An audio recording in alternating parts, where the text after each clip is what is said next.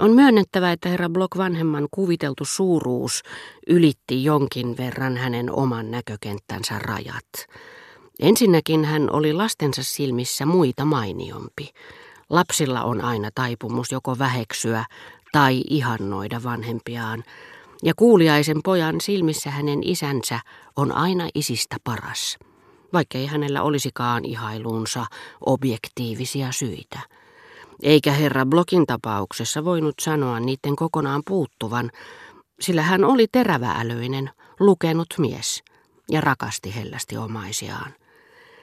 Lähisukulaistenkin keskuudessa hänestä pidettiin paljon, sillä jos yläluokan piireissä sivumennen sanoen järjettömän mittapuun ja virheellisten, mutta järkkymättömien sääntöjen mukaisesti arvostellaankin ihmisiä vertaamalla heitä kaikkiin muihin elegantteihin kaltaisiinsa, niin porvarillisen elämän palapelissä sitä vastoin illalliset ja sukujuhlat pyörivät miellyttäviksi ja hauskoiksi julistettujen henkilöiden ympärillä, jotka suuressa maailmassa eivät pysyisi pinnalla kahta iltaa peräkkäin. Oli miten oli. Näissä piireissä, missä ylimystön keinotekoisista arvoista ei tiedetä mitään, ne korvataan toisilla, vieläkin mielettömämmillä.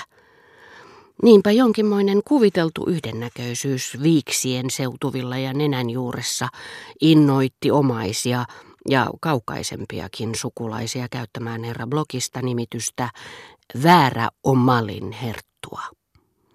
Eikö vain klubien vahtimestareiden maailmassa mies, joka vetää lakkinsa vinoon ja käyttää vartalon mukaista manttelia, jotta näyttäisi, niin kuin hän itse luulee ulkomaalaiselta upseerilta, olekin jonkinmoinen hahmo tovereittensa silmissä. Yhdennäköisyyttä tuskin huomasi, mutta tuntui siltä kuin se olisi ollut arvonimi. Sukulaiset toistivat, Block, kuka heistä, omalin herttua. Niin kuin on tapana sanoa, ruhtinatar Myra, kuka heistä, Napolin kuningatar.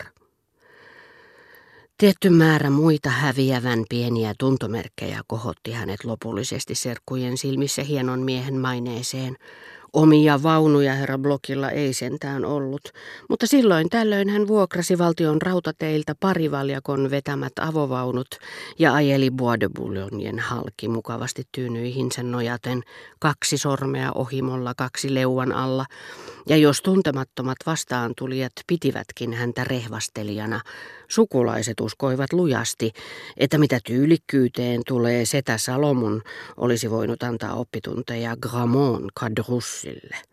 Hän oli niitä ihmisiä, joista heidän kuoltuaan, koska he ovat usein lounastaneet Boulevardin-ravintolassa samassa pöydässä kyseisen lehden päätoimittajan kanssa, käytetään radikalin seurapiiripalstalla nimitystä pariisilaisten hyvin tuntema hahmo. Herra Block uskoi meille, Säänluulle ja minulle, että Berkot tiesi niin hyvin, miksi herra Block ei häntä tervehtinyt, että vältti katsomasta tätä silmiin, jos he osuivat yhteen teatterissa tai klubissa. Säänluu punastui, sillä hän tuli siihen tulokseen, että kysymyksessä ei voinut olla jockey-klubi, jonka presidentti hänen isänsä oli ollut. Toisaalta sen täytyy olla suhteellisen suljettu klubi, sillä herra Block oli sanonut, että Berkottea ei sen jäseneksi tätä nykyä kelpuutettaisi. Kautta rantain peläten aliarvioivansa vastustajaa, Saint-Loup kysyi, oliko kysymyksessä Rue Jallin klubi, jota hänen oma perheensä piti säädylleen alentavana, mutta jossa hän tiesi tiettyjä juutalaisia suvaittavan. Ei, vastasi herra Block huolettomaan, ylpeään ja samalla hämilliseen sävyyn. Se on aivan pieni klubi, mutta paljon miellyttävämpi. Cercle de Ganache. Ganache on hölmö, tolvana. Siellä arvostellaan ankarasti kaikkia silmää tekeviä. Muistaakseni Sir Rufus Israel on sen presidentti – kysyi Block nuorempi isältään, antaakseen tälle tilaisuuden edulliseen valheeseen aavistamatta ensinkään, ettei tällä raharuhtinaalla ollut samaa hohtoa säänluun silmissä kuin hänen omissaan.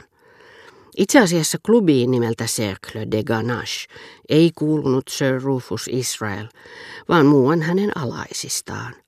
Mutta koska viimeksi mainittu oli esimiehensä suosiossa, hänellä oli käytettävissään pankkiirin henkilökohtaisia käyntikortteja, ja hän antoi niistä aina yhden herra Blokille, kun tämä matkusti rautateille, joiden päätirehtööri Sir Rufus oli – mikä sai herra Block vanhemman sanomaan käväisen klubissa pyytämässä suositusta Sir Rufukselta. Käyntikortilla hän sitten häikäisi asemapäälliköitä. Talon tyttäret olivat kiinnostuneempia Berkottesta ja kääntäen keskustelun pois tolvanoista, Nuorin kysyi veljeltään kuoleman vakavalla äänellä, koska uskoi, ettei lahjakkuuksista puhuttaessa maailmassa muita sanontoja ollutkaan kuin veljen käyttämät. Onko tämä Berkot tosiaankin uskomaton tyyppi? Samaa suuruusluokkaa kuin sanotaan nyt sellaiset tyypit kuin Villiers ja Katullus. Olen tavannut hänet monissa ensiilloissa, sanoi herra Nissim Bernard. Hän on kömpelö, etten sanoisi jonkinlainen schlemil. Viittauksessa Chamisson tarinaan ei sinänsä ollut mitään vastaan sanomista, mutta nimitys schlemil – kuului siihen puoliksi saksalaiseen puoliksi juutalaiseen murteeseen, jota herra Block nautiskellen käytteli perhepiirissä, mutta piti rahvaanomaisena ja sopimattomana vieraitten aikana. Niinpä hän loikin vaimonsa setään jäätävän katseen. Hän on lahjakas, sanoi Block. Ahaa, totesi hänen sisarensa painokkaasti, aivan kuin olisi myöntänyt, että minulle näin ollen saattoi antaa anteeksi. Kaikki kirjailijat ovat lahjakkaita, tokaisi herra Block halveksuvasti. Olen kuullut sellaistakin, sanoi hänen poikansa kohottaen haarukkaansa ja siristäen silmänsä pirullisen ivallisiksi viiruiksi, että hän aikoo asettautua ehdokkaaksi Ranskan akatemiaan. Kaikkea sitä kuuleekin.